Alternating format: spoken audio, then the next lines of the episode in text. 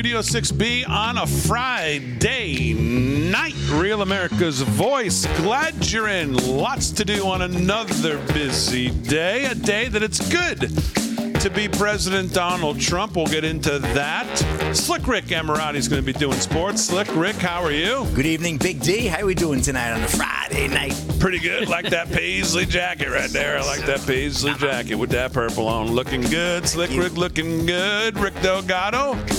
2 a.m. Naked Hammer Fight Club coming up tonight, also known as what even is that? How are you? Uh, good. Uh, it's funny that you, you mentioned that and you, you wore your favorite shirt. Yes, Uh, I did. Will it will it be in tonight's What Even Is That? I don't know. we'll see. That's a good.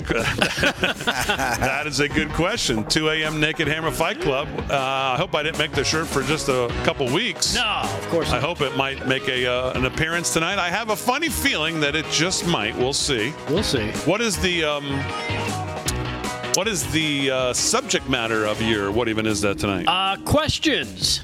That Questions, okay. Yes, that you may not have expected people to start asking. Okay. And I noticed that one of the subjects of your, or the subject of your, well, not the subject, I guess, but the main orator of Yes. your uh, what even is that is somebody I actually mentioned last night. Yeah, which which kind of threw me off because I'm like, did you, did you did you already read my script? I had not. You had not. That No, was I the had funny not. part. We're kind of we're kind of on the same wavelength. But Well- then but then, it, then I realized, uh, no, it's just Damon not reading my emails as Oh, boy. usual. Yes. um, I don't know that we're on the same wavelength, No, Paul, but let's, get that straight. With that wavelength, that boat's capsizing. Trust me. yeah, I don't know anyone else who's on your wavelength. Okay. Nanu, nanu. Dip over, my dip. But well, you know, I mentioned him because uh, should I tell say who it is, or does that give away too much? No, you, no, no, keep it to yourself. Okay. Yeah. Well, I mentioned him because I, I think he's brilliant and I love his take on things. So the f- the fact that um, when we were reading Erica Marsh, who by the way, there's some questions today on social media that Erica Marsh is actually a real person. Are you serious? I swear to God. wow. They said that I think, it, and I, you know who it was who too I think brought it up was one of the um, Sekulow brother, not Jay, his brother, who are both attorneys, both have a great show. Uh, Jay Sekulow is great. Uh, I think it was his brother, whose name, of course, escapes me now. I don't know why, well, other than I'm old. But I think he's the one who brought it up and said, you know, has anyone actually figured that this is a real person? Because if you run the if you run the credentials, nothing comes up. I think because she poses as a former Biden staffer. Right. Yeah, that's what that's what it says here. It's got the blue check mark and everything, so you would think, all right, this has been checked out. Yeah, exactly. Well, um, I, I don't know. See if I can fi- see if I can find it. Uh, Jordan Sekulow, I believe. Now that I remembered his name, I think he's the one who said it. Uh,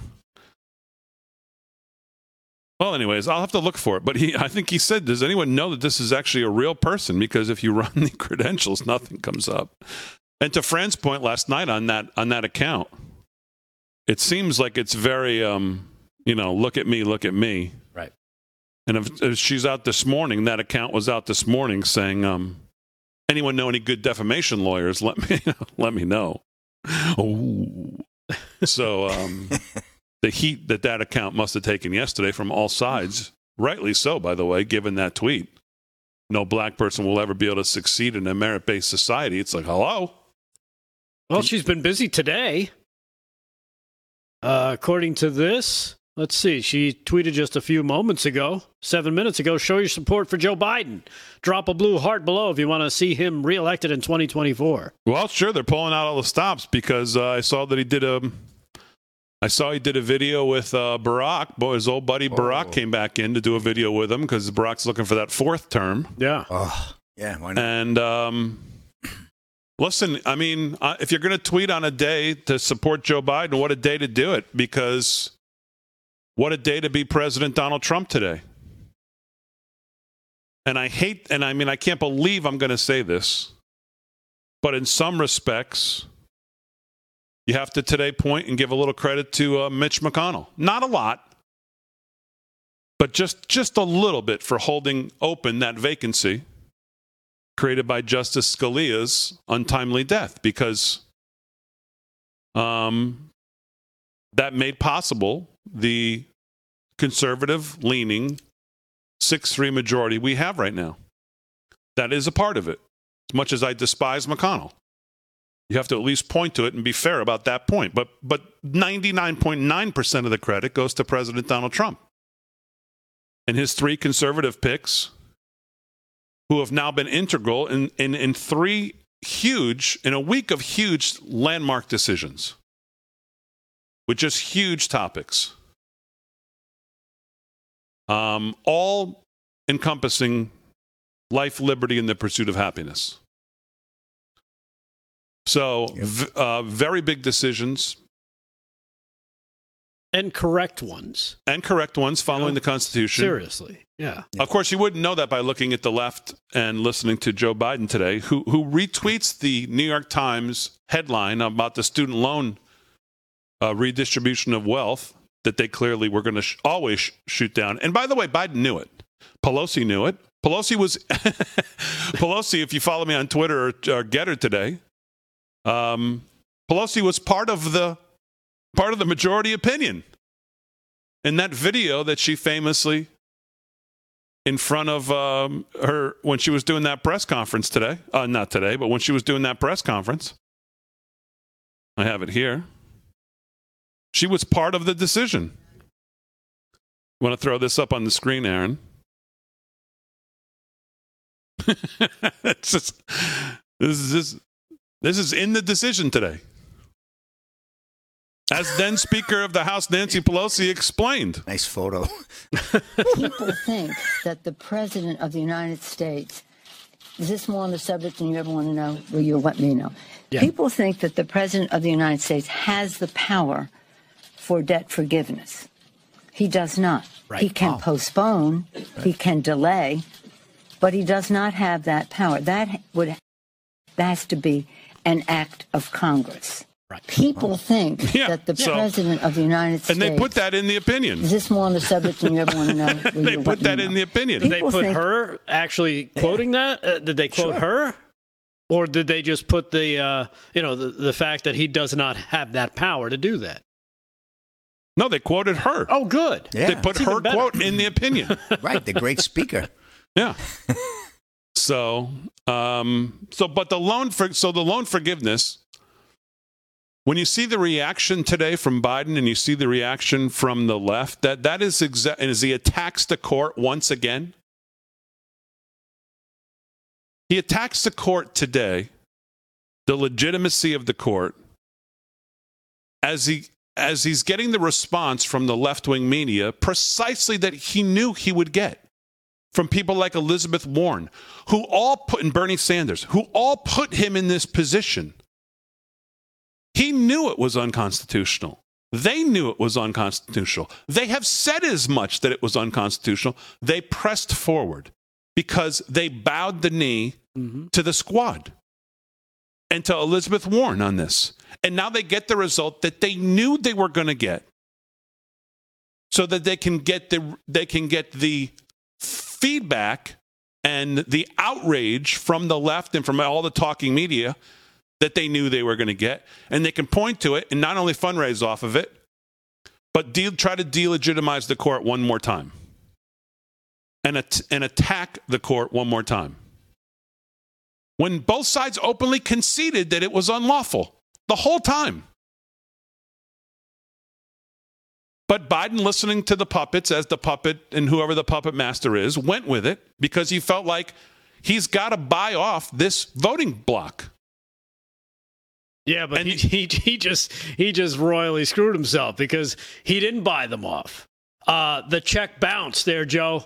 Looks like that that money you thought you could spend or not spend or have other people not spend ain't working out. Well, but that might be true that today. Here's the issue is they're going to redouble down and triple down on their efforts. Just like yesterday, as you saw right away, uh, all of the, all these leftists have these ideas on tell colleges how to get around the affirmative action. They're going to do the same, if not more, to a to a higher degree on this. Elizabeth Warren already out this afternoon by saying the president has more tools. He needs to throw every one of them at this. He is a tool. You're right. Biden out today talking this afternoon about it as well. So they're they're going to double and triple their efforts uh, on attacking the court, attacking the legitimacy of the court, attacking the makeup of the court. If this Democrat Party ever had all three branches of government, I don't know how we even made it through the last time. If they ever had all three branches of government again, this country would seriously be doomed. You know what's crazy? They did up until uh, you know what, six months ago, eight months ago? No, six months. Uh, they did have all three branches, and they didn't get it done. Why is that? Because they knew they couldn't. I think even within their party, they knew they couldn't.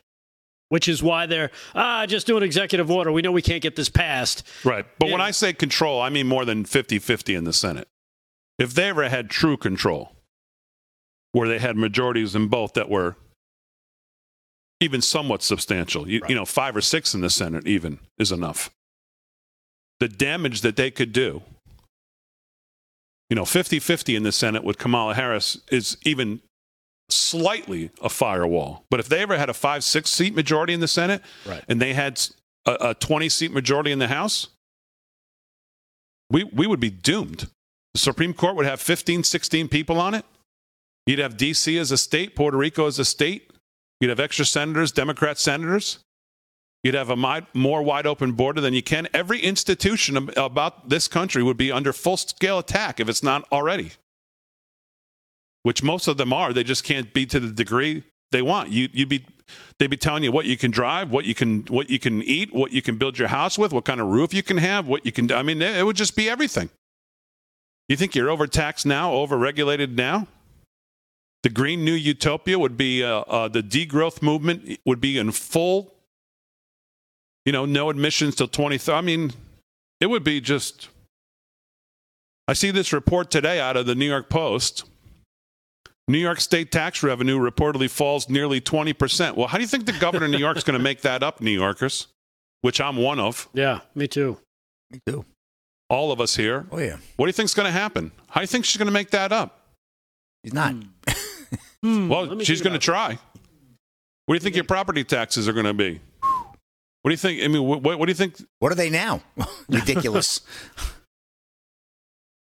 What do you think the regulations will be? She'll, she'll make sure you don't, you know, forget your gas stove, forget this, raise your taxes, raise this, raise the sales tax, raise the gas tax, implement this tax, implement that tax. Mileage tax. We got to make up 20%. Why do you have to make up 20%? Because people have had enough. People vote with their feet. And they say, sayonara, out of here. Florida, Texas, other places. Huge amount of wealth coming into these places because people are sick of it. All right, just getting started. I'll go through this and give you the actual real number numbers in New York. Uh, we'll do news and sports. A lot to do on a Friday night. Glad you're in.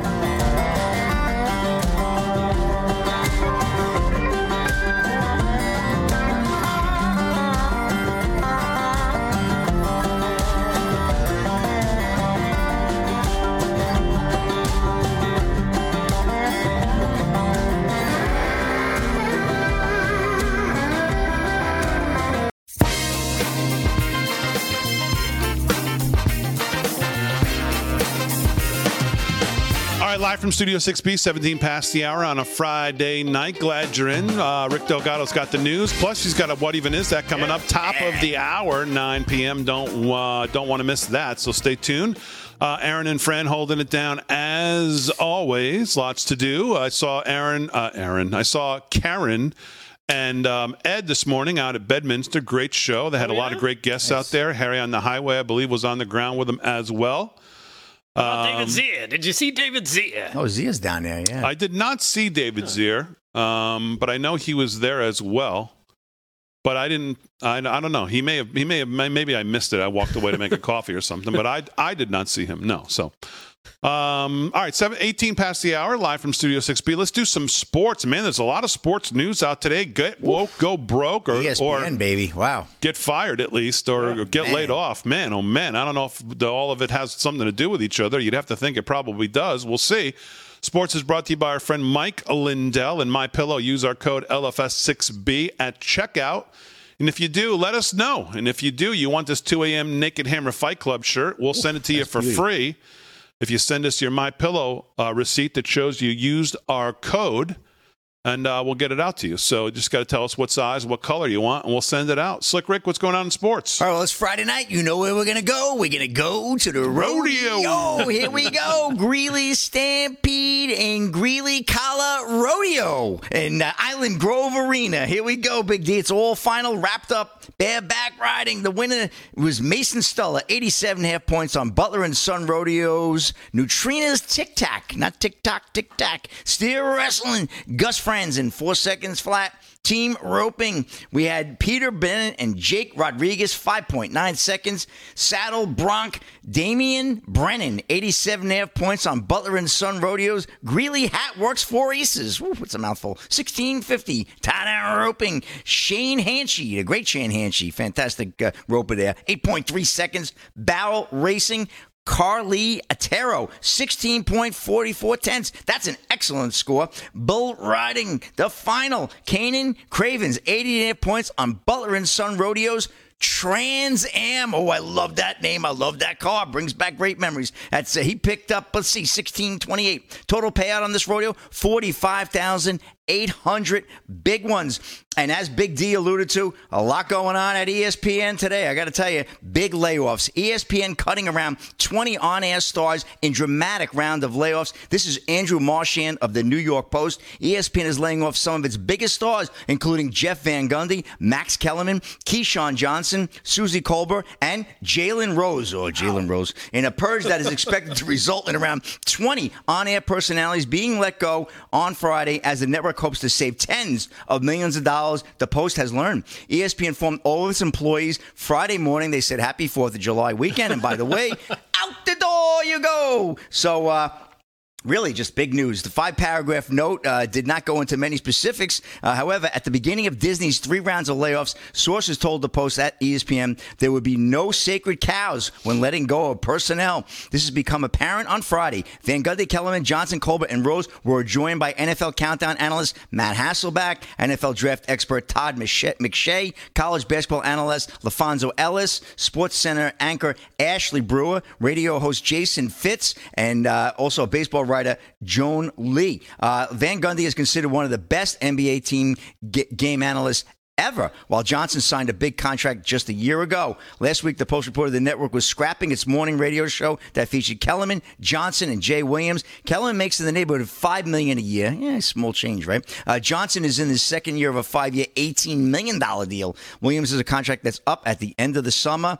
It is possible Williams could emerge as a replacement for Ellis. So on Monday Night Football pregame, besides Kolber's departure, Hall of Famer Steve Young was considered in jeopardy. Uh, ESPN's parent company Disney previously had three rounds of layoffs with the goal of eliminating 7,000 jobs, which were ordered by the company's, company's CEO, Bob Iger. During those rounds, ESPN let go behind the scenes people, including longtime employees like uh, Russ, Russell Wolf, uh, Mike Soltys, and uh, Chuck Salituro. So a lot of big names, a lot of heads falling out of this weekend, Big D, over at ESPN. So we'll probably have more of a recap when we get back on next Wednesday after a long holiday weekend, uh, and I'll, I'll keep you up to date with any of the changes at that point. And that's a wrap in sports. Big D, back to you. Yeah, and you know Bob Iger when he left, he obviously left and then came back, and now Yeah. he's making all these decisions to unload. I'm surprised on, I'm stunned on Gundy, Van Gundy, Yeah. uh, and and if Mike Breen had any say in that, because him, Mark Jackson, and, and Van Gundy are the three. I mean, those are the three voices of the NBA Finals. no question. Um, and Suzy Kolber, I'm surprised that Yeah, she's, she's excellent, excellent. on Monday Night Football. I, I love I'm, I'm surprised on her. Me too. I'm very Those surprised. are the two. Everybody else, get out. Yeah. I know you don't like Kellerman. Kellerman's good with the boxing. Oh God, that type of Kellerman, get out, get out! And the other, the other, the other guy, on, Ranton uh, and Raven. the other former player there from Michigan, J- uh, Jalen. Oh, get- Jalen, that guy, he is so Rose. woke. I got a story. I'm gonna have a little story on him coming up. He's got to go. He was the Mount Rushmore comment years ago, and Get also he made uh, "Make America Great Again." He said there was a the dog whistle for racism. Yeah. remember that? Oh, he's terrible. Anyway, that's a wrap, Big D. All right, very good. Let's do. Uh, we'll do. Uh, Sports is brought to you by Mike Lindell and My Pillow. Uh, let's do some news. News is brought to you by our friends over at Early Treatment Meds. Uh, what's going on, Rick Delgado? All right. Well, since Rick brought up the topic of layoffs, let's continue with layoffs. This particular one coming from a Russian bank overseas. Yes, a Russian bank executive was found dead under mysterious circumstances last week after she fell out of an 11th floor apartment window. So you're classifying this as a layoff? I'm thinking, I'm thinking they, they didn't require her services. She literally got pushed out of a job. Yeah, exactly. Christina Yeah, laid out sounds more like That's it. right, laid out.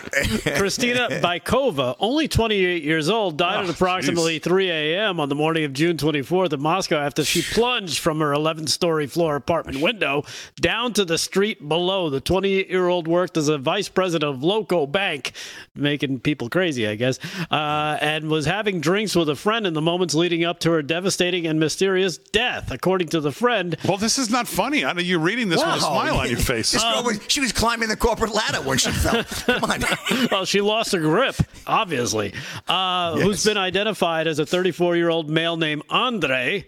Uh, the pair were chatting and drinking together on Friday evening inside Bankov's Moscow apartment when around 3 a.m. Uh, the young executive stepped out on the balcony. And uh, plunged 11 floors down to the sidewalk below. Why are you laughing?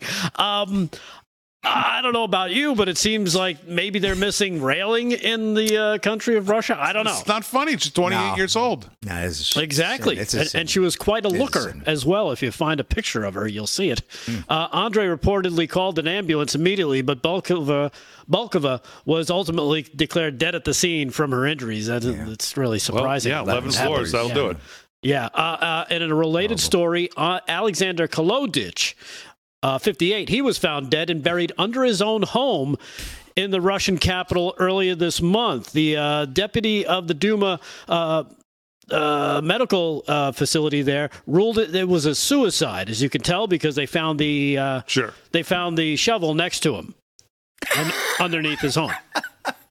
Wow.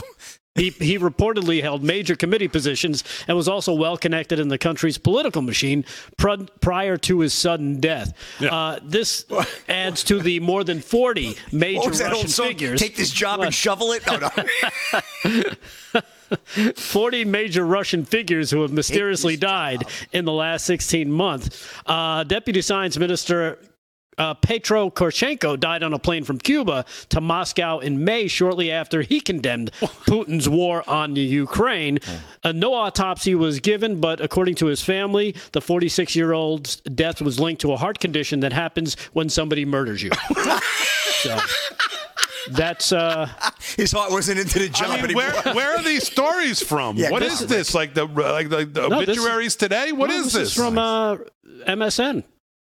Oh, Yeah, you can Man. find it. It's Okay. a mounting death toll jeez. or now open jobs, depending on how you look at it. Wow. What? It's a Friday night. Live from Studio 6B. More news, if you can take it, when we get back right after this. If it doesn't kill you.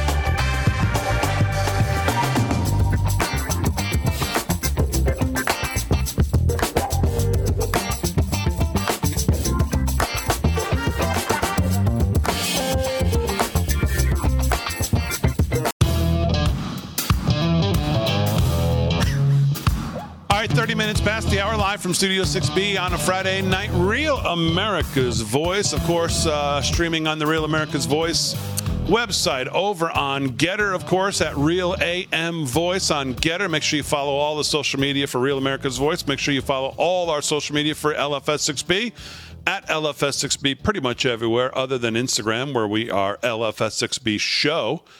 Uh, more important, most importantly, though, make sure you go over to livefromstudio6b.com, become a site member, sign up, name, email. Make sure you're a site member, and you can just you could also just put your email in and get on the mailing list on the homepage. But if you want to become a site member, actually sign up. You can use your Google and you can use your Facebook, I believe, to, or Twitter to sign up. It's pretty easy. takes about I don't know 10, 15 seconds to do it. Uh, and then you're a site member. We send out great emails. We send out coupons, all kinds of great stuff. And of course, all of our merch, all of our videos, everything is there. It's your one stop shop for Live from Studio 6B, and that is live from studio6b.com. Uh, all right, we were doing the, I I think, the, I think the news, and we're going to do some more news now. Okay. Maybe some news Sure. that happens within the um, continental United States, maybe. Oh, this one's close. Okay, oh, close. We're getting, we're working our way back here, and that, of now. course, was uh, with Rick Delgado. What's going on? All right. Well, you asked for it, you got it. More death. Uh, this one coming as a TV doctor and vaccination expert. Dr. Alfredo Victoria dies suddenly at age 42. The popular Mexican TV doctor who regularly appeared on Mexico Today uh, as a vaccination expert died suddenly from myocarditis, according to reports. Dr. Alfredo Victoria Moreno was only 42 years old when he died in his sleep early Monday. He was a vocal advocate of the COVID mRNA vaccines, and his global fan base took to social media to mourn his untimely death. They referred to his passing as a tragedy. The physically fit medical doctor and public health specialist had no pre existing medical conditions. What a surprise. He regularly appeared on Hoy today in Mexico to administer vaccines to the show's staff on the air. Dr. Alfredo also encouraged his 440,000 Instagram followers to get vaccinated. He had a large following on TikTok as well and ran the website provaccines.com.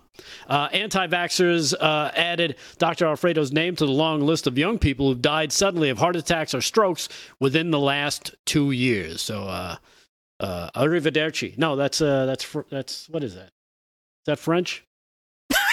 That's Italian. Italian, That's right? Italian. Yeah. Hasta, hasta see you later, Wrong Dr. restaurant. Uh, You're the wrong doctor. restaurant. You heard Alfredo went right to Italian. exactly. Exactly. Exactly. And speaking of vaccines, turns out this one coming from the New York Post, a Dr. Fauci advisor hid emails from a FOIA request by using a personal account. Yes, why would they be hiding emails? A senior scientific advisor at the uh, National Institute of Allergy and Infectious Diseases said he used personal email account to dodge Freedom of Information Act requests and even deleted some emails during the COVID 19 pandemic. This, according to the records obtained by House investigators. The House Select Committee uh, on the coronavirus pandemic revealed that the emails saying that Dr. David Morens, a 25 year National Institutes of Health veteran who served under Dr. Anthony, Anthony Fauci, potentially broke the law. In one alarming exchange, Morens told Bloomberg reporter Jason Gale that the White House and Department of Health prohibited him from talking about the COVID origins on the record, but that he had recently been given latitude to discuss the matter as long as he didn't mention his boss. Tony doesn't want his fingerprints on this, according to Morens in a July 29, 2021 email. The email, first published by The Intercept, shows messages to a group of scientists who published a now infamous paper in Nature magazine that attempted to de- debunk the so called lab leak theory. The, uh, on September 7th, EcoHealth Alliance President Peter Daszak also wrote to Morens about the Intercept's reporting on the coronavirus research, saying the lab leakers are already stirring up the bull lines of attack and will bring some negative publicity our way, which is what this is all about a way to line up and attack on Fauci or the risky research attack on all of us, he said. So he kind of writes it there. Don't rule out suing these bl- blanks for slander, Morens replied, referring to the Intercept report. And EcoHealth Alliance sent more than 2 million in subgrants to NIH and US agency for the international development of the Wuhan Institute of uh, Virology, according to the GOA. They found that out earlier this month. So lots of more stuff starting to come out regarding the pandemic, who knew what, when they knew it, emails, uh, deleted emails, you name it. It's all starting to come undone. And uh, Dr. Fauci is uh, sitting in front of his $18 million home, taking in the sun. Yeah. All right, very good. We'll do some more news with Rick in a little bit. New York Post today New York state tax revenue reportedly falls nearly 20% as Florida and Texas see a boom. New York State is reeling from a COVID era exodus to low tax localities as revenue during this fiscal year is down nearly 20%, according to a report. That is a huge number.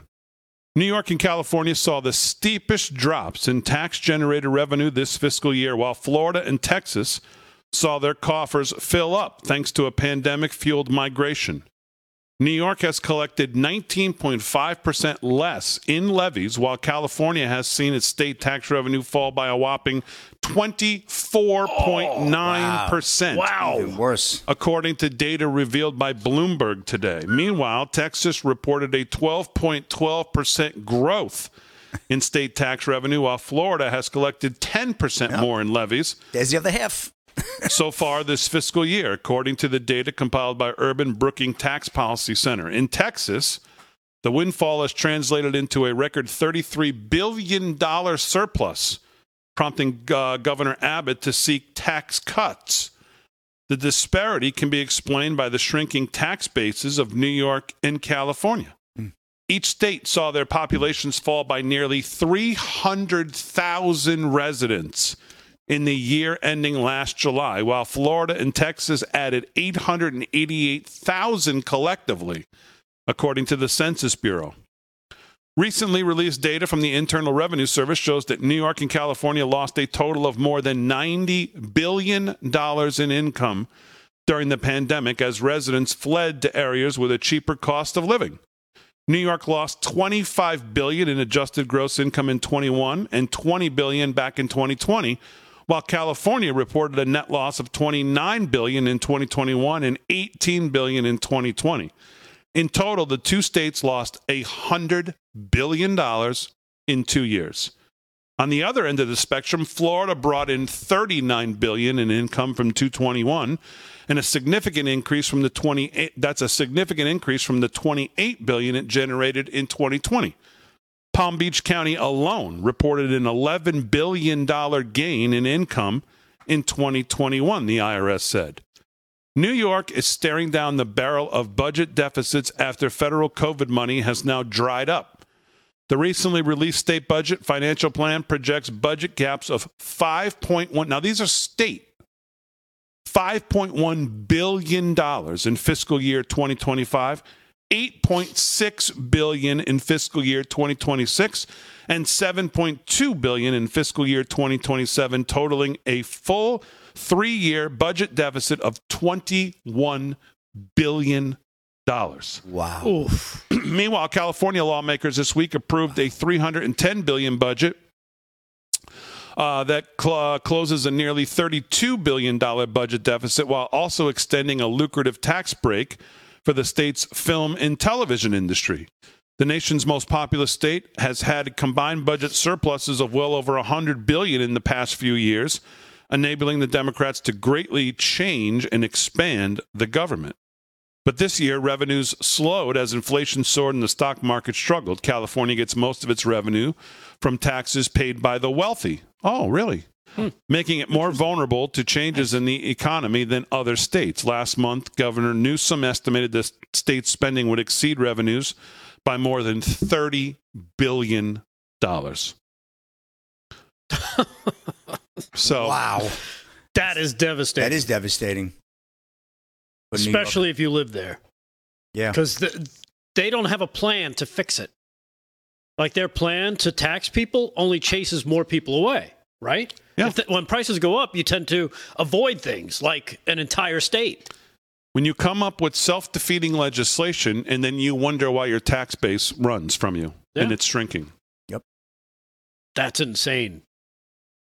Yeah.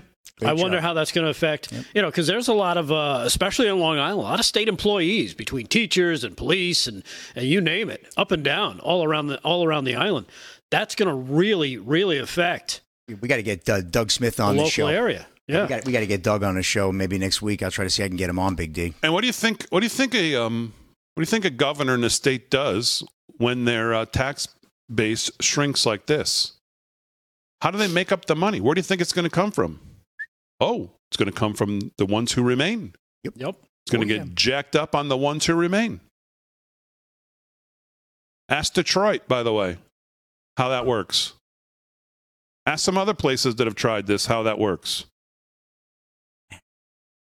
And you know, you're losing productive businesses, you're losing productive citizens from this because of your own policies, but they just don't ever see it. And again, they have to always pan today Mhm. to sell you tomorrow. Right.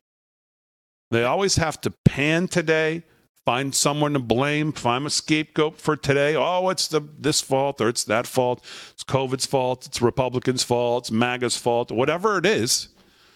But don't you worry, because just a little more of this, you give up a little more liberty, you give up a mm-hmm. little more of your tax dollars, you give up a little more of your freedom, give a little more of your wealth.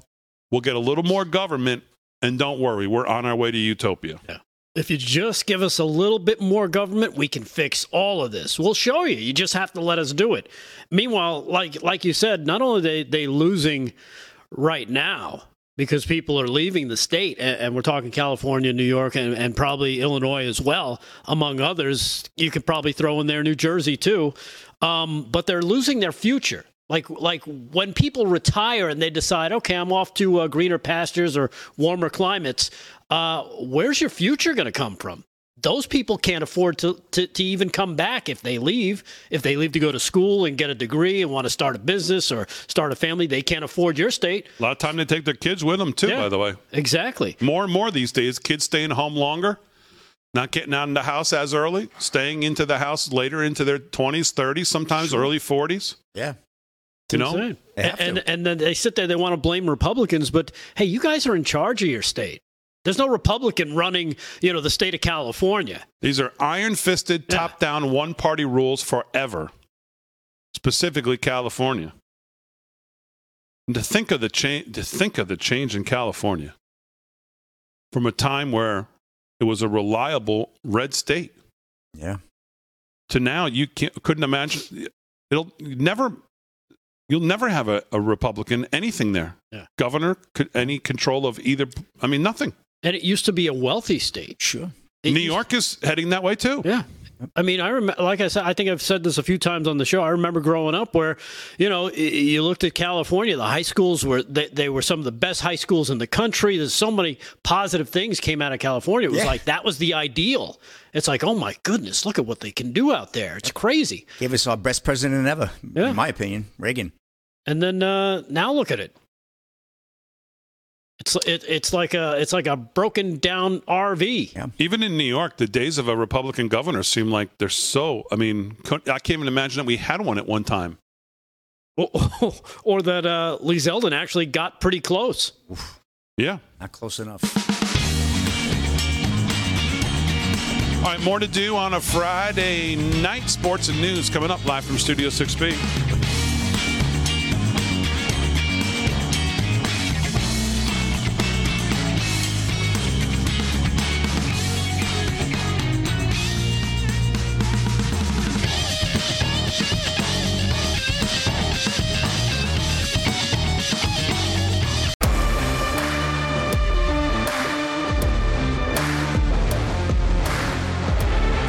13 to the hour, live from Studio 6B on a Friday night, Real America's Voice. Glad you're part of the show. As always, Slick Rick's doing sports, Rick Delgado's doing the news. What even is that? Coming up top of the hour, Aaron and Fran holding it down as always. Lots to get to. We'll talk a little bit about the Supreme Court today. Again, um, just more landmark rulings from the Supreme Court. Uh, Justice Gorsuch today is the one that held the flamethrower. It was uh, Justice Thomas yesterday. You know, it's um, it's an interesting it's kind of a weird thing to see one day discrimination the left-wing wackadoos on the court all for it. Let it go forever. If it's harvard or it's unc discrimination good. In this case today that gets decided on this web designer oh bad. Yeah, i mean again check your common sense at the door when dealing with these people they argue the exact opposite thing on, on, on consecutive days. Yesterday it was good, today it was bad. I mean, you really, I mean, you look at some of these opinions that have been written in the last two days, and you think, I, I don't know, that like a law, I mean, like a first year law student at the, the community college couldn't write a better opinion. And Gorsuch just smoked uh, today saying this opinion is almost illiterate. It, it actually, he wrote at one point, I, I, I don't want to misquote him, but he says something like, it fires against itself on the points that it makes earlier in the, in the opinion. He says it's difficult to read the dissent and conclude we are looking at the same case. Much of it focuses on the evolution of public accommodations laws and the strides gay Americans have made towards securing equal justice under the law. And no doubt there is much to applaud there. But none of this answers the question we face today. Can a state force someone who provides her own expressive services to abandon her conscience and speak its preferred message instead? And this is a case that's, and even in the reporting of the case, is being misrepresented. My understanding of it is this this girl who does this web design did not say she would not work with a gay or lesbian couple. Right. If a gay and lesbian couple came in and said, "Hey, we're opening a landscaping business. We need a landscaping website," no problem. Exactly. Well, uh, I ha- that's one of my my next stories. Believe it or not, that she um, did not want to partake in having to develop or draw or sketch or come up with what she thought were either gay and lesbian pictures that were going to it was going to be up to her to come up with that she she did not feel she felt that violated her her religious beliefs. And and her free speech. And her free speech. Speech rights right yeah. Not that she blanket said oh if you're gay or lesbian don't come in my store. That's not at all what it was. But you're hearing that in the feedback today as if it was just this blanket sh- the court is making you know it's just you know they're making it something it's not. At least in my very brief reading of it well, the name of the woman is named Lori Smith. She's the owner of 303 Creative, a Denver based website design firm. Said she didn't object, like you said, uh, serving LGBTQ customers only same sex weddings because Smith's websites are custom creations. They represent her speech as well as her customers, her lawyer has argued. Smith was never approached by an LGBTQ couple seeking a matrimonial website, though. Rather, she wanted the High Court to invalidate the, the Colorado law before that could actually happen. Alliance Defending Freedom uh, represented Smith said the decision underscored the idea that the government can't mislabel speech as discrimination to censor it.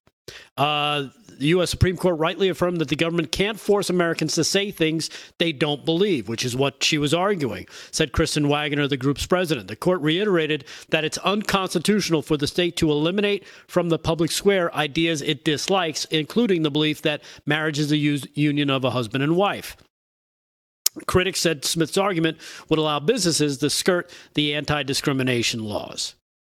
So Justice Gorsuch says, "Can a state force someone?" She says, "When the, when he says when the dissent finally gets around to that question, more than halfway into its opinion, it reimagines the facts of the case from top to bottom."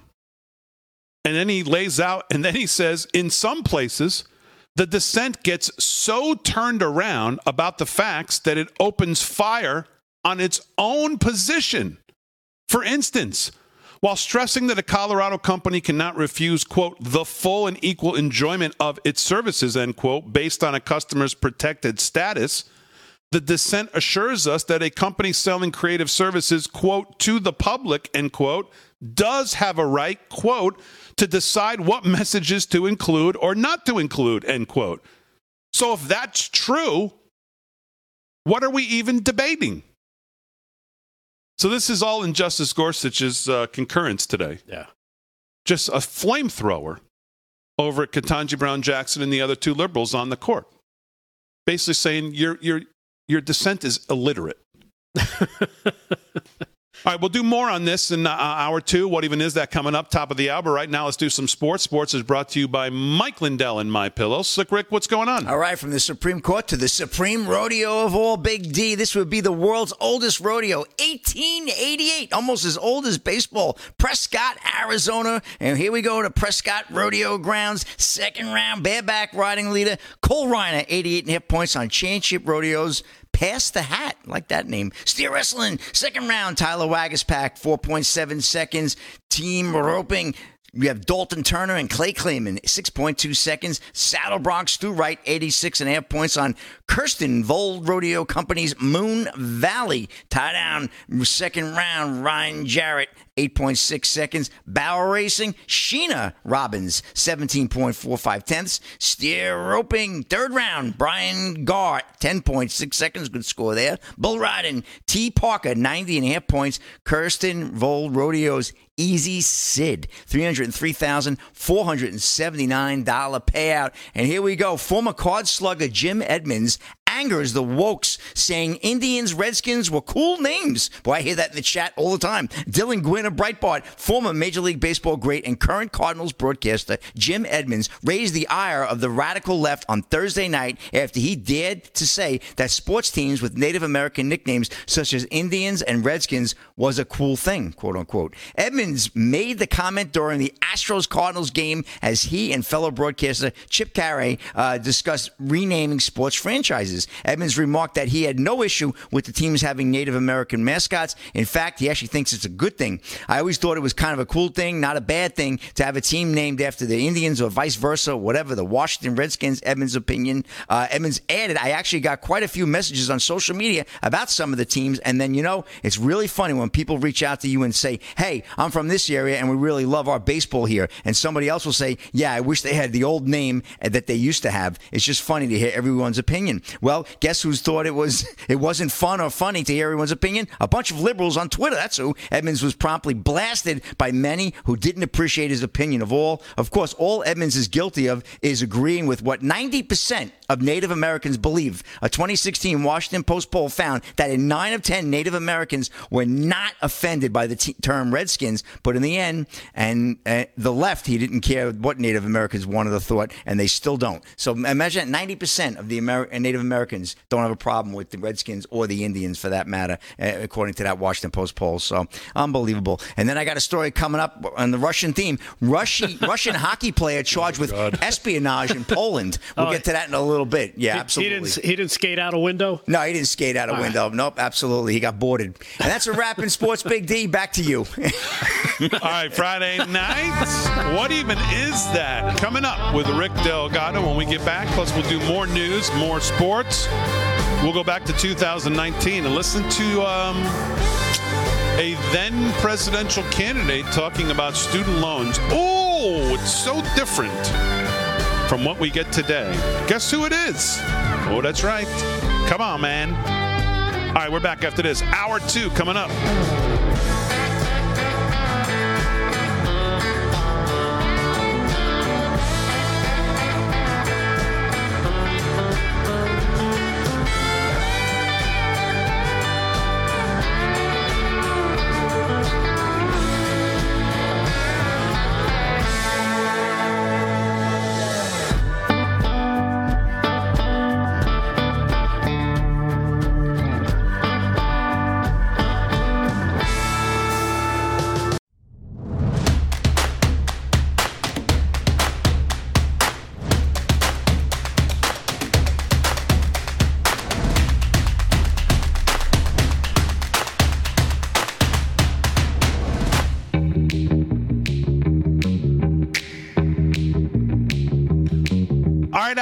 Live from Studio 6B on a Friday night. Real America's Voice. Glad you're a part of the show as always. Slick Rick's doing sports. Rick Delgado's doing the news. Aaron and Fran holding it down as always.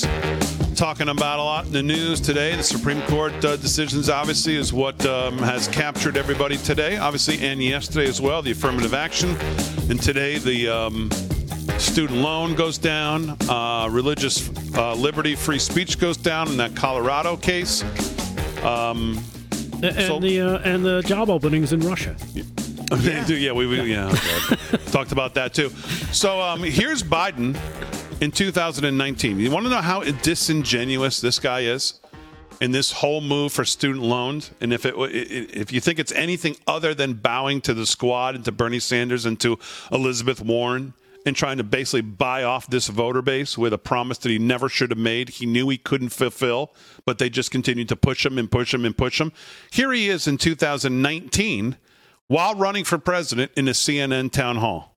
But to come along and say you're going to find, you're going to fund a 35, 34, 40 trillion dollar plan in 10 years, 1.7 trillion dollars in student debt will be forgiven for all universities.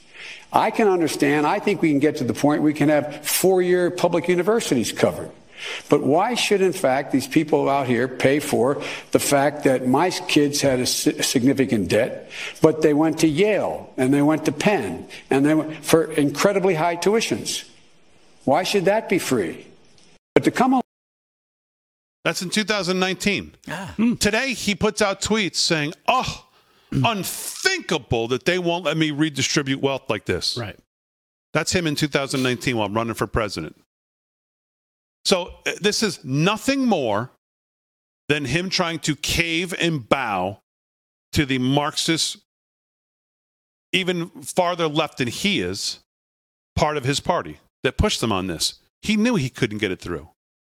So I don't want to hear about this as a terrible position for him now because he can't fulfill this promise. It was a terrible position to put him in this position. That was the terrible decision because he knew he wasn't this wasn't going to go through. He stated it there. Pelosi stated it. Pelosi was used in the opinion. yeah, that's the best. So let's not act like anybody thought this was even up for a debate. That this was not even. I mean, the fact that it should be nine nothing. The fact that it's 6 3 just tells you where we are with the three. Yeah. They argue yesterday uh, uh, for discrimination. Today, oh, that's terrible. It's terrible, this case. I can't believe what we're doing.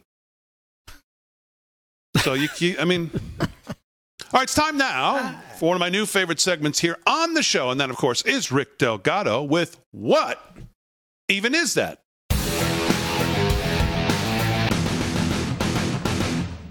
Thank you, Damon. And and hey, now I know this may not be new to you know you guys or you guys out there, but here's something that has changed. Hmm. Here's what I mean. Okay. Are we finally starting to be allowed to ask this question? Oh boy. I mean, just look what? Look at the chyron. It states it right there. Uh, uh, rumors about Barack and Michelle Obama's gender remain persistent. Wait. Did I miss a meeting or something? I, seriously, what even is that? Well, that, believe it or not, that's a screen grab of one of the latest shows by one of our favorite truth tellers, somebody Damon mentioned uh, yesterday, Jason Whitlock. Mm-hmm. But that's not what, you know, not, not, even what he spent his whole show talking about, believe it or not. Um, if anything, the question he really ends up basically addressing with his audience and his two guests is whose freaking kids are these? Yeah, I swear it's like the Mexican word of the day meme, right? And what's crazy is that he admits that it's kind of always been there, but he never really bothered to to look at it. I guess until now, since this whole you know gender thing has become insane uh, and front and center as a cultural issue that's infected just about everything in this country. Here, watch for yourself as he gets the topic started off. This is mind blowing to me, and so and this is where I'm saying we're going off into the deepest end of the pool, and I'm going to irritate people, but I don't care at this point. It has to be discussed. Yeah. And he knows the potential of what he's doing here, but as he says, but I don't care. Yeah. At this point, it has to be discussed. yeah. So yeah. let's let it rock, Jason. You don't care. Hell, I don't care. I know most of you don't care. So here's what's crazy Whitlock gets it started, right? He plays the Joan Rivers video. Maybe you've seen it. You probably have, where she says Obama is gay and Michelle is a tranny. And he acknowledges that she's dead basically a month later. But then he references a tweet by this guy named Stu Peters that says, as you can see it here from the tweet, Barack doesn't have children and he definitely didn't have them with Michelle. Martin Nesbitt and Anita Blanchard are Sasha and Malia's real parents. And I guess when he pulled up the pictures, he saw this for himself. These are just facts. What they look like. I'm not saying that they're the parents. But what an amazing coincidence that the founder of, of, the chairman of the Obama Foundation looks like Barack Obama's father, looks identical. What an incredible coincidence. and then the doctor, who the media says delivered the babies. Incredible she looks like the youngest daughter. I mean, my God, give me the lottery ticket numbers, please. Somebody. How does this happen? I mean, really, what are the chances? I mean, Jason also mentioned the odd thing of these two couples with the kids. They're always going on vacation together. And later on, with his guest, Shamika Michelle, he raises probably the most important question anyone, if they were Barack Obama, would probably be asking if this was their situation. If I had some kids that looked like my best friend, I would explain it. I, am just sorry. If I had kids that looked like my best friend and somebody that worked for me for 20 years, I would explain. Like, I know this is crazy, y'all. I know what you're thinking, but trust me. Here's the DNA proof. Here's blah blah blah. I, I, at the very least, you would have to think did this man bang my wife? I'm just sorry. And I'm just keeping it real. you know what? He's keeping it real. yeah, he ain't lying. because you know what? There have been instances like this before with people and couples and the potential shenanigans that go on. We hear about this stuff all the time, but it's funny that the elite and the entitled have this way of, uh, say, flaunting things like this in your face and daring anyone to question it. It's not that they're stupid, they just think we're stupid, but we're not. And America's not blind. Somebody has to explain this. It's worthy of an explanation, or you should have got rid of these people. and so, literally, like, distance yourself from them. You got rid of Reverend Wright, you distance yourself from him. Don't make this man the head of the Obama Foundation if he looks just like your oldest daughter. And and just yeah. the whole story. I mean, the woman delivers the baby. How, how, I mean, this woman delivers the baby and looks just like the youngest baby. Somebody, please, God, help me understand this. Help me. Yeah, we made uh, the Kardashians give us a, a reason. Yeah. Sorry, Mr. Whitlock. I don't think we can help you, but we can offer you this. Exactly. And don't be surprised if you end up dodging some of those that he dealt with in that as well. So there you have it. A well respected and nationally recognized radio and TV show host who finally asked what all of us nutbags have been wondering for now close to a decade. And maybe for obvious reasons. Um, you know what I mean? Maybe, just maybe, this guy isn't as crazy as they keep telling us. Oh, and by the way, I reached out to Jason for a comment on the Paul Pelosi oh. and the naked homeless guy at the 2 a.m. Hammer Fight Club scene uh, and the incident to see if he had any thoughts on the subject. Because, you know, like I said, I've said this once or twice before. I don't know if you remember that I'm never letting this go. And here's what he had to say. Somebody, please, God, help me understand this. yeah. yeah. You know what, Damon? Back to you. I know exactly how Jason feels. Please, God, somebody help me. What? What yes, does that I, mean? I know exactly how he feels. So I, you have those questions too. Every night we come on air. Yeah. yes, I do. Every single night. Please, God, help me. What? Well, no. I mean, I, fa- I mean, listen. Whitlock said maybe the truest thing he said in that whole thing is he was going out to the deep end of the pool. He did, and he certainly did that. He went yes. out to the deep end he of did. the pool. Oof. Um, I just find it interesting that somebody of his caliber. It, it, it just because then it get, gets you wondering. Well, who's going to be the next person who might bring this up? Maybe that isn't even uh, on a more mainstream scale you know, where these questions start to really get answered or, or asked at least. Well, it begs the question. The pi- pictures don't lie. Well, I mean, I, I don't know. I, do they need to be asked or answered? No one Maybe. has to. No one has to justify their kids, do they? Do they have to be answered because they're the because they're so public? I think. I think. Uh, it, well, at this point, they've been portrayed as such. Yeah. Right. If, former, if, you're if you're going to claim something, um, you should have some receipts for it, right? Yeah. Again, former first family. I think the yeah. Americans have the right to know about that. Especially in the White House for eight years. Especially if one might be considered uh, the the second coming of the Democrat Party. Good point. Very good point. Yeah, I, I, I mean, I don't know. I don't know. I mean, if someone have asked me about my kids, I'd tell them to go to go. You know what? I don't care what the question was. You, you, you know, I don't have to give you an answer. But I'm I'm not the former president of the United States, Right. and whatever. But the fact that Whitlock took this on was, um, I don't know. I don't know. I, I, I was surprised actually. That that's probably what got my attention was that he did take it on, and it wasn't just a quick mention. It was you know his show was almost two hours long. He spent basically an hour and a half on his subject. Was it a Friday? Could have been. yeah, did they go off the rails on Friday too? I think he does Russian news too.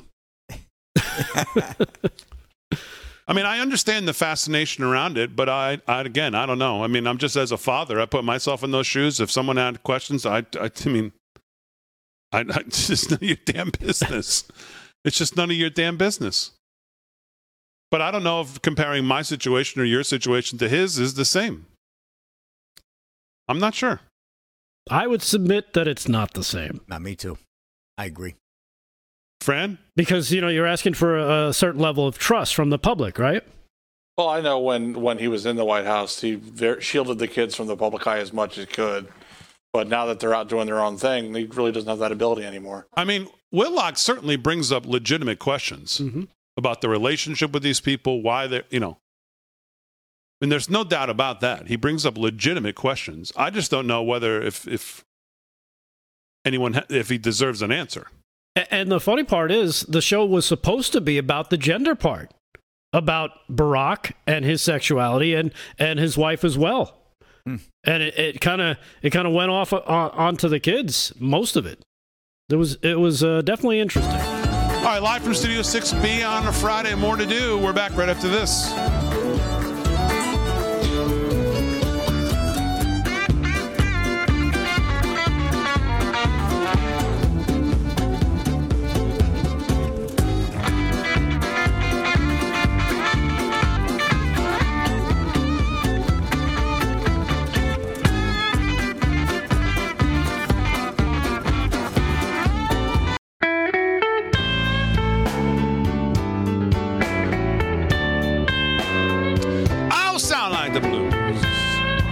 Only on a Friday night. Blues sound better on a Friday night. I don't know why that is, but it does.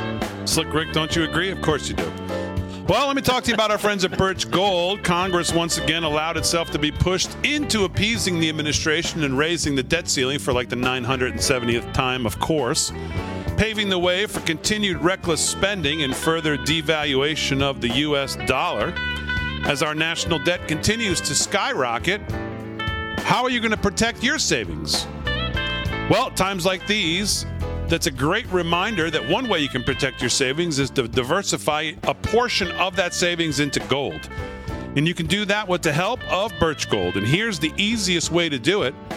Birch Gold will help you convert an, uh, convert an existing IRA or 401k into an IRA in gold, and you don't pay a penny out of pocket. As the BRICS, Brazil, Russia, India, China, and South Africa band together against the dollar, more and more central banks are diversifying as well. And you know what they're diversifying into? Well, they're buying gold.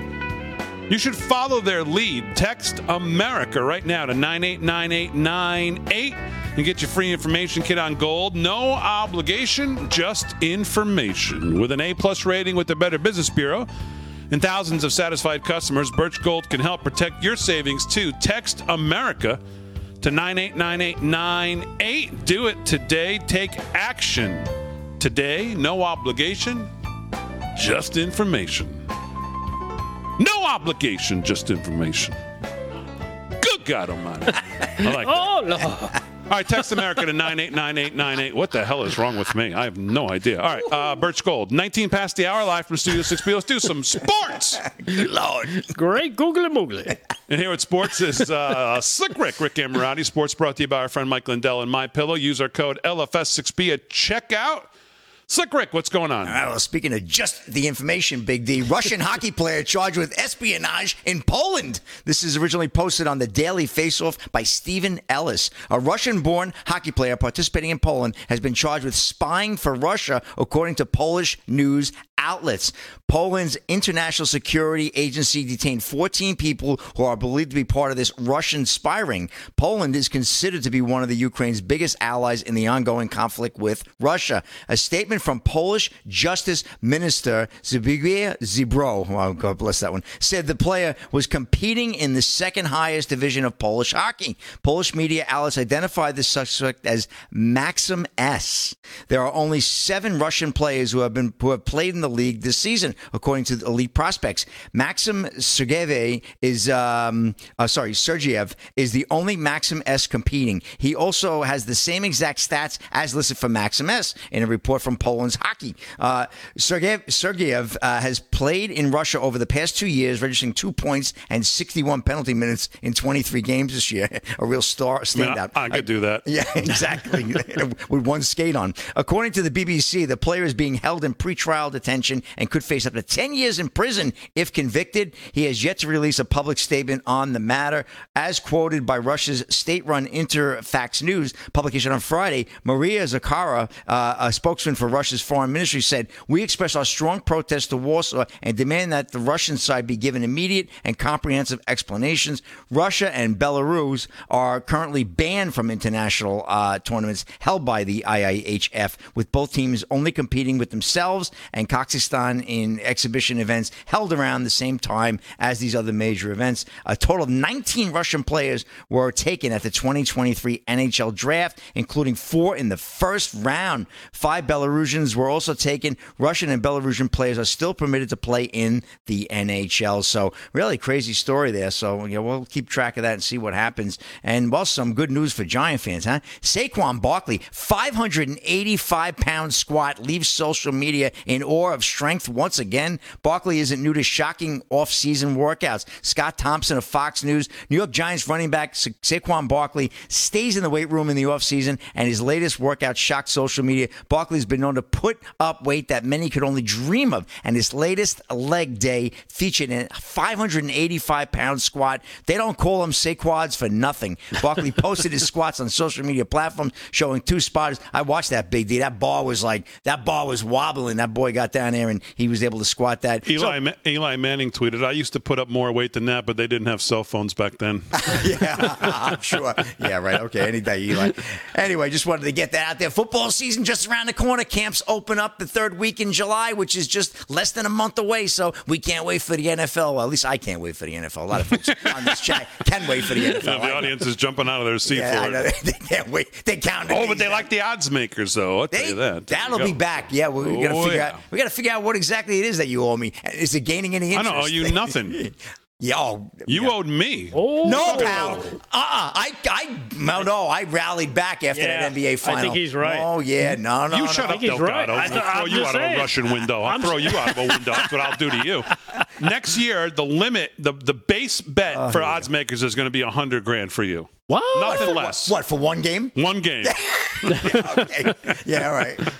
I must be getting a big raise. Oh, sound like a big raise. Talk about getting thrown out the window. Okay. It's a rapid sports. Time to move on. Sounds like you're getting screwed. that window's closing. all right. All right, Slick Rick, we'll do some more sports before we wrap it up. Chris Hayes from MSNBC tweets this today. Lots of very bad things in this 6 3 majority has done. Oh. Oh, Dobbs yeah, being the worst. But them deciding, now listen to this last part of this. But them deciding that you are now $10,000 poorer than you were yesterday is really a hell of a thing. Huh? How do that you mean? frame what world do you have to live in to frame this as somehow you're $10,000 poorer than you were yesterday? Because the Supreme Court didn't agree that Biden, who is not Congress, does not have the power of the purse. And he cannot unilaterally take it away from Congress. And the, and the left frames that is somehow that the 6 3 majority on the court is taking money away from you as if you had it. Lots of very bad things in this 6 3 majority court has done. But them deciding that you are now $10,000 poorer than you were yesterday is really a hell of a thing, he says. Hmm. That's interesting. I wonder for the people who don't have those loans, I, I wonder if you could frame it. Hey, guess what? You get to keep the ten thousand dollars they were going to steal from you. How about that for a take, Chris Hayes? You buffoon. I mean, that is one, that's a hell of a way to frame it. And that's a hell of a way to think about it. Well, because they got to keep people at odds. They want they want you to hate anybody that doesn't agree with it. So if if you're on the side going, "Hey, good, I don't have to pay uh, a debt that I didn't incur," well, that makes you a horrible human being. So we must hate you. Meanwhile, I just played for you Biden in 2019, basically saying, why should these people pay for my kids who went to Yale and Penn, who ran up big bills because they wanted to go to those schools to get their degree in underwater basket weaving or whatever the hell they got? why should they have to pay for it? This is in 19. The guy today, unthinkable. It's not unthinkable. It's not even remotely unthinkable. It was 100% the guaranteed outcome. You knew it. Pelosi knew it. You all knew it. But you bowed the knee to the Marxist, uh, progressive, ultra progressive side. We need to put a name to them like they do Ultra MAGA. We need to come up with some name for their. I mean, that's what you did. Ultra disaster. So you're in a terrible position. And now you have a whole voting block of young people in Elizabeth Warren, High Chief Wackadoo, who's uh, got thoughts that you're, uh, you know, not following through on your word. Well, blame the people who put you in this position because you knew it wasn't going to work. You said as much in 2019. There's no reason that your, your opinion should be any different. And he only thinks it's unthinkable because he doesn't remember he actually thought of it. That's a very good possibility. He doesn't remember what he said in 2019, which is a good point. All right, more news when we get back right after this.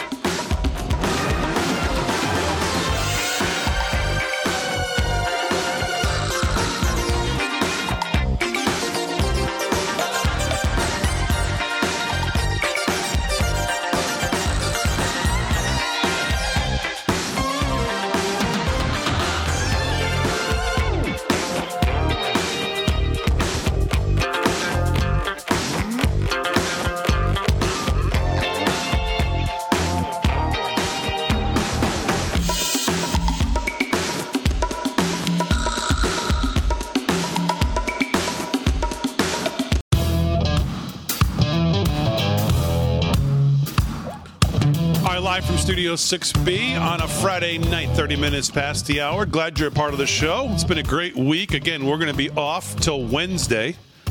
Hope you enjoy the weekend. Hope you enjoy the 4th of July holiday as well. Enjoy the Monday and the Tuesday.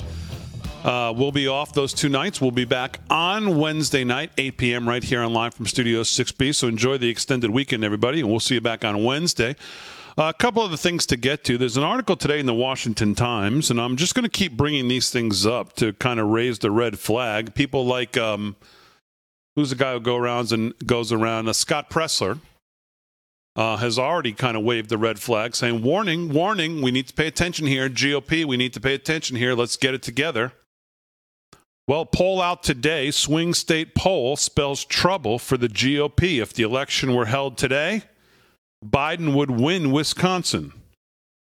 Voters in Wisconsin are making news again today. A poll released on Wednesday, and I, I you know, I, I don't need hundred emails saying to me polls. I, I understand the polls, what what polls mean now this far out. I get it. it. The point is just to be on top of this stuff. Poll released on Wednesday by Marquette University Law School shows a close race in the Republican primary in a competitive race in a November 2024 election among Republicans and Republican leaning voters in Wisconsin. 31% support former Donald Trump, President Donald Trump. 30% support Florida Governor Ron DeSantis. 6% support uh, Vice President Mike Pence. 5 support Senator Tim Scott. And 21% as of right now, still they are still undecided. This is the first significant poll that shows anyone within any striking distance of the former president. Uh, most poll, poll most post polls show Mr. Trump winning by large margins if the primary elections were held today, and I would certainly not be surprised if he was to become the nominee in 2024. Still, it is interesting to see a close race in Wisconsin, a key state in both the 2016 and 2020 general elections. Mr. Trump carried the Badger State in his first campaign, while President Biden barely flipped it in 2020. Uh, Wisconsin will play a major role in determining the winner come 2024. The Marquette Law School poll of likely voters, conducted from October 24th to November 3rd, 2022, had Senator Ron Johnson, Wisconsin, Republican, at 50% of the vote. In the end, he received 50.4%. His opponent, former Lieutenant Governor Mandela Barnes, received 49.4% of the vote. The poll had him at 48%. Poll director Charles Franklin has consistently been one of the most accurate public pollsters in the country. Remember, polls are just a snapshot in time and can be influenced by current events. Of course, for the most recent poll, a thousand registered voters were interviewed from June 8th to June 13th. The margin of error for the full sample is plus or minus 4.3 percentage points. The results will certainly change in the coming months. An initial glance at the poll's results suggests momentum for the DeSantis campaign. The results of the general election question, however, raise red flags for each of the major Republican contenders. According to the respondents, if the election were held today, 49% of registered voters would cast a ballot for President Biden, 47% for Ron DeSantis. In a battle between the current and former presidents, 52% would vote for Mr. Biden, 43% would vote for President Trump. Yet only 45% approve of how Mr. Biden is doing his job, with 53% expressing disapproval. This is part of the ongoing challenge for conservatives across the country. Many Democratic leaning voters disapprove of the Democratic candidate's job performance, but still refuse to vote for any Republican. Senator John Fetterman is a sad example of this phenomenon. And this is a phenomenon we've talked about on this show that Democrat voters will vote at their own demise, their own life's demise, their Yeah. own security demise, their own financial demise, just to vote for a Democrat. Much of that is driven by younger voters. In 2022, 18 to 29 year old voters helped counter what early polling suggested would be a massive red wave in the midterm elections. These younger voters went with the radical candidates by 40 points or more in key battleground states as Wisconsin, Arizona, Nevada, and Pennsylvania. Making inroads with these younger voters will require more than a clever, uh, clever digital ads campaign or student coalitions. We have to counter years of liberal indoctrination. And you wonder why Biden's fighting for uh, student loan forgiveness. This is why I'm honored to serve as the president of the Young Americans Foundation, blah, blah, blah. Looking ahead, conservatives need to have a strong presence on every college campus. We need to go beyond college and high school to reach middle school students as well as support the parents of elementary and school students. We have to find ways to connect with young people where they are on their devices. So, um, you know, just another thing to, to pay attention to as we move into this election season. Anybody who tells Yeah. you that uh, any Republican candidate is going to run away with this because Biden's an old, feeble, decrepit um, Marxist is just lying to you. That's not going to be the case. And what's crazy is they admit he's not doing a good job. They know it. They feel it. They live it, right? But they're, the, but they're, um, But they're like the lobster crawling into the boiling water. They don't they, they don't seem to care. yeah, their hatred for the other, the other guy or the other party outweighs their own demise. Man. Really, it's a sick phenomenon, Yeah. right? To think about. It is. They they would rather jump out of the plane without the parachute than let the person they don't like give them the parachute. Or just land the plane. Yeah. Yeah. it's insane. Poof. Crazy. Yeah. All right, let's do some more news here. Um, and the news is brought to you by our friends at Early Treatment Meds, earlytreatmentmeds.com. Use our code LFS6B for 50% off, especially that early treatment pack with the ivermectin. 50% off whatever you put in your cart. Rick Delgado, what's going on? All right, you sure you want to do this? All right, here we go. No, no, I'm kidding. this is actually this will be an interesting sto- story, believe it or not. As North Carolina's House advances a bill to study virtual currency, including Bitcoin. The North Carolina House of Representatives passed House Bill 721, which includes provisions to study the acquisition and potential benefits of virtual currency with a specific focus on Bitcoin itself. The bill titled State Precious Metals Depository Study aims to examine the process of securely holding, insuring, and liquidating uh, virtual currency on behalf of the state. It has now been referred to the Senate for further consideration. Language relating to the study of virtual currency, including the sp- specific reference to Bitcoin, was added after Dan Spuller, head of industry affairs of North Carolina's blockchain initiative, testified on behalf of the initiative in front of the North Carolina House Standing Committee. Spuller, who highlighted the subsequent tweet that this was one of the many pro Bitcoin pushes the initiative is making in the state, received unanimous support in the language being added to the bill. Quoting directly from the bill, it states the expected impact of allocating a portion of general fund to virtual currency to hedge against inflation and systemic credit risk reduces overall portfolio volatility and increases portfolio returns over time. The inclusion of virtual currency and Bitcoin in the legislation showcases North Carolina's proactive approach to studying Bitcoin and exploring its potential benefits. Yeah. There's been no greater hedge against inflation than Bitcoin. Damon, what are you talking about? It hasn't gone up, it came down. Okay, fine. Uh, let's measure it from when we started actually printing money like it was going out of style, which was 2019, when rates were almost effectively zero, and we were still pressing on the Federal Reserve to cut rates, cut rates, cut rates while everything was flying.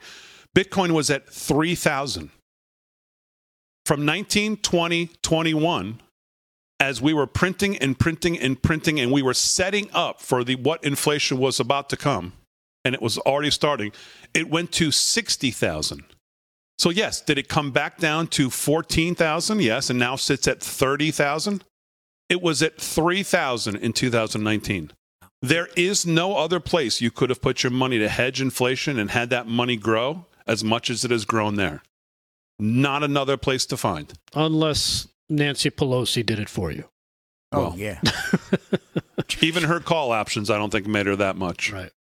Hey, uh, I know we were talking about this earlier, uh, layoffs, but now let's talk about layoffs in this country. A wave of Bay Area tech layoffs is foreshadowing worse to come, according to uh, some in the industry. Tech giants have laid off thousands of workers. Well funded startups are shutting down, and the industry itself hasn't seen an IPO in 18 months.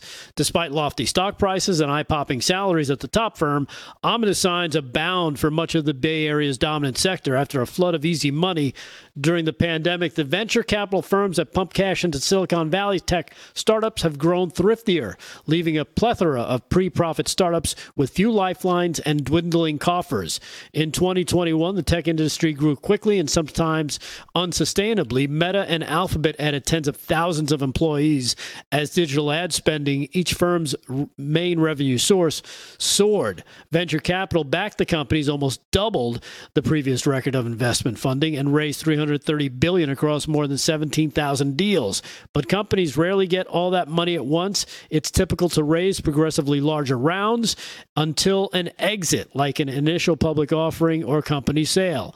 Fewer exit opportunities mean less investor faith in pricey funding rounds, and interest rates are rising. There are safer places to grow money than late stage startups, according to PitchBook, a, uh, quarterly in the uh, venture capital field for techs, uh, for tech companies. Jennifer Neundorfer, a general partner at January Ventures, told Insider that this might be a Darwinian moment, Darwinian moment for startups.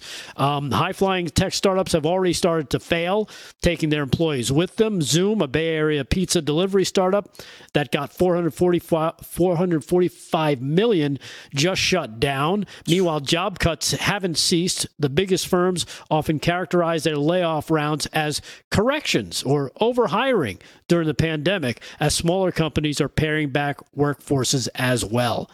Tech startups and their funders in Silicon Valley have thrived for years, but under a specific economic model. Federal interest rates have been near zero. Yeah. Higher for longer is not that model. Right. Have been near zero for most of the past decade. Now, as the industry accumulate, assimilates to a new normal, corporate casualties are emerging.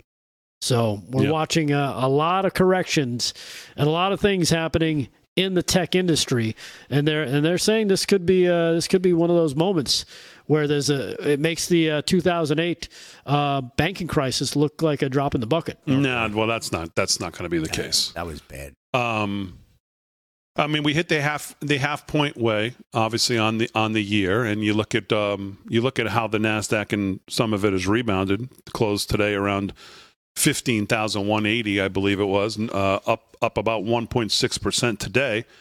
Dow, I think, closed around thirty four four thirty, something like that, and obviously the markets have responded um, and priced in higher for longer. I think a little bit, and I think people are starting to wonder if there may not be a soft landing out there from the Fed, but certainly any talk of uh, a deep, long, drawn out recession uh, has seemingly, the chances of that has seemingly come down. I don't think it's necessarily off the table.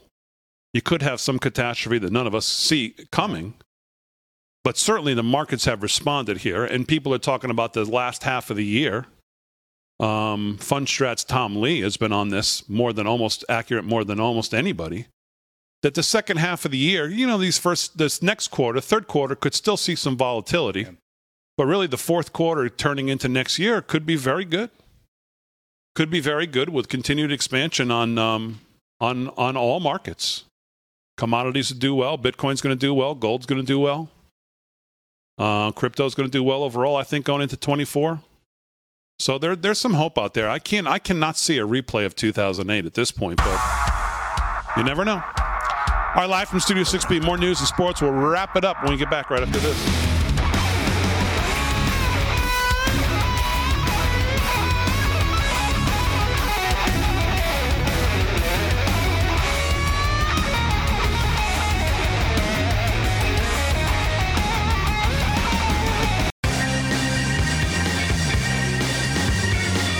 Live from Studio 6B on a Friday night.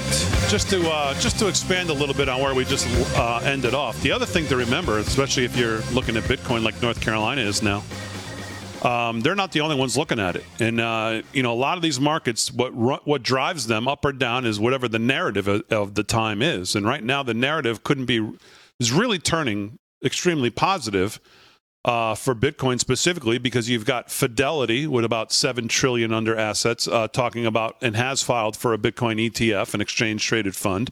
You have BlackRock, the biggest in the world, with about 18 trillion under whatever it is. I thought I thought it was only like eight or nine, but someone said it was more in the 15 to 18 range under management. They filed for a Bitcoin ETF. You have Charles Schwab, who has uh, applied for a BT, uh, an ETF. You have obviously ARK Investment under Cathie Wood, who has also applied. And so far, the um, the Federal Reserve has always not the Federal Reserve, the SEC and, and Gensler has always said no to these and and other not just Gensler, others have too. Jay Clayton did before him, but um, the the narrative is building that it's going to be harder and harder, especially now with BlackRock having applied to um, to continue to say no. And remember, you have a fixed supply of Bitcoin out there. There's only going to be a certain amount, and that's it. And it's not even 21 million that people tell you it is, because there's a bunch of them that are lost, and there's a bunch of them that are never going to move and never be sold. So you know you get you get a couple trillion dollars of, of money that's interested in this and there's just not enough of them to go around. So when people talk about the explosive price increase that could be there that that's why. Because unlike dollars you can't print more of them on a whim. There'll never be more than there are now. So that kind of that's that's part of it. So um, let's do a little sports and a little news before we wrap it up and hear what sports is. Slick rick rick emirati sports brought to you of course by mike lindell Use our promo code LFS6B when you shop there. And if you do, get your um, receipts in by Tuesday on the 4th. We'll make sure we get all the last minute t shirts and all for free, whatever you're requesting, whether it's a Slick Rick sports shirt, what even is that shirt, 2 a.m. Naked Hammer Fight Club shirt. Send us your My Pillow receipts, forward it to us. And when you forward the receipt, just include what you want from our store size, color, selection. Send all emails to lfs6b at yahoo.com and we will get them out here in the next week uh, to two weeks. Slick Rick, what's going on? All right, let's do a little cycling. Big D, we got the Tour de France starting up Oh, listen up, week. Rick. Yeah. Yeah. Rick, our resident cyclist, uh, Flex Armstrong over here. And here we go. Brandon McNulty from Phoenix, Arizona, and his pro team, UAE Team Emirates, uh, ruled the rounds of Oak Ridge, Tennessee, and won the elite men's time uh, trial title at the USA Cycling Pro Road National Championships. Will Barta finished second, 132 behind McNulty, and earned the silver medal. Two-time US ITT winner Joey Rosskopf uh, completed the podium in third, two minutes back. The 25-year-old McNulty stormed across the 34.9 kilometer course in the rain last Wednesday afternoon and increased the time deficits on his competitors with each lap to finish in a winning time of 40.39. Great score. McNulty adds the his this elite men's U.S. team trial title to his under 23 win in 2017 and a silver medal in junior ITT in 2016. He's also a former world championship where he won the title in 2016. He's won a silver and bronze in the under 23 division, and uh, well, this guy's done quite a bit actually. Uh, next, he's off to the Tour de France, where he looks to help his Slovenian teammate win a third Tour de France, which starts, as I mentioned, next week. Now, Rick, you have some relationship with this young Yeah, man. right? I know his dad. Wow, Through, through my buddy out in Arizona. So congratulations to the McNulty family. They were very excited. And this is uh, well deserved. Good kid. Absolutely. Fantastic stuff. And, uh, well, you got Wimbledon starting up actually on the third, Big D, Monday, Wimbledon. Novak Djokovic looking to go out there and seeking his eighth title uh, and record 24th Grand Slam, the great Novak Djokovic. And, well, NASCAR is in Chicago this weekend, big street race. Let's hope the only fireworks are in the air and on the track and nowhere else because we know how Chicago could roll. But uh, anyway, Big D, that's a wrap in sports. Back to you. All right, Slick Rick, very good. Uh, again, we're going to be off uh, Monday and Tuesday.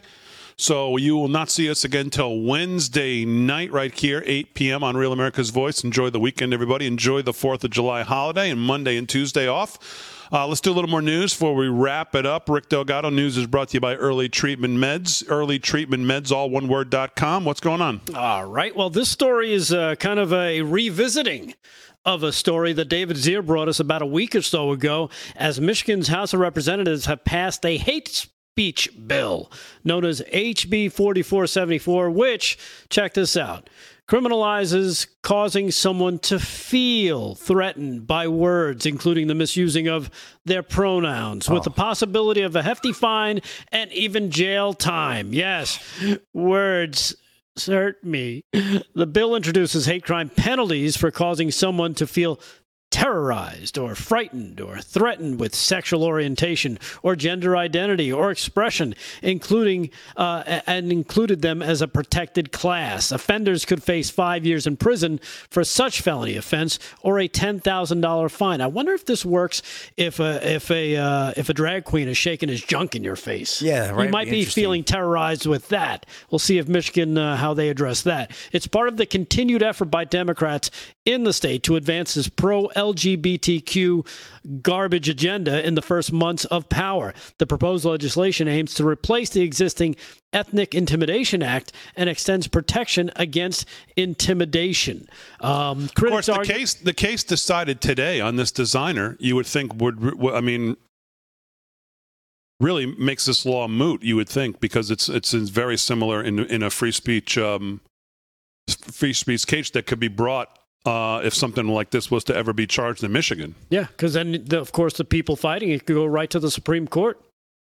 Uh, critics argue that the bill poses a threat to, as we just stated, the Supreme Court through the First Amendment rights and lacks a clarity in defining harassment, leaving it open to subjective interpretation. The bill reads as follows Intimidate means a willful course of conduct involving repeated and continuing harassment of another individual that would cause reasonable individual to feel terrorized, frightened, or threatened, and that actually causes the victim to feel terrorized, frightened, or threatened. If passed, penalties would be based on how the supposed victim and court feel about it's all about feelings. There's no actual facts. There's nothing there's nothing you could put your hands on because well, it's all feelings. What constitutes as being deemed intimidation or harassment what would be up to the interpretation of the listener and the local prosecutor. And critics argue that the legislation could infringe on free speech rights and undermine the pris- principles of due process. I think it's safe to say this will be fought out in Supreme Court. So, so much for Independence Day, huh? Yeah, exactly. You know who's uh, feeling pressured and um, insecure is the president today because of tweets like this. Aaron, throw this up, and this is what he's going to get all weekend long uh, from everybody, from Elizabeth Warren on, Ayanna Pressley, to every borrower who feels defeated by this callous Supreme Court ruling. I am fighting for you, and this isn't over. I'm calling on POTUS and Secretary Cardona to immediately use other authorities to cancel student debt. A promise is a promise. Well, And you know there what you they- go. you There's the crux say. of it. Yeah. Promises are made to be broken. Yeah, there you A So go. there you promise go. is a promise. yeah. And they'll settle for nothing less.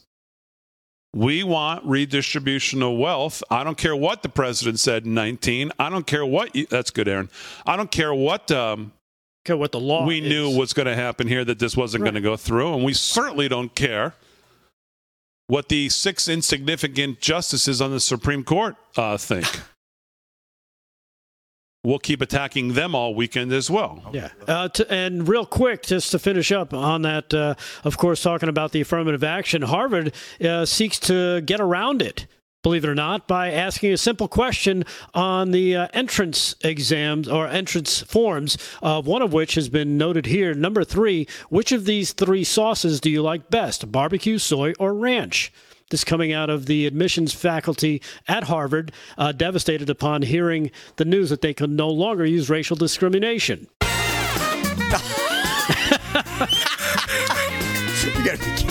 As always, we salute our military, active and active police, firefighters, first responders, EMTs, everybody on the front lines. Thanks everybody on the show. Thanks, Aaron. Thanks, Fran. Most of all, thank you, the live from Studio 6B audience. Enjoy the time off, everybody. Enjoy the weekend. Happy 4th of July to everybody. We will see you on Wednesday night, 8 p.m., right here. Real America's Voice.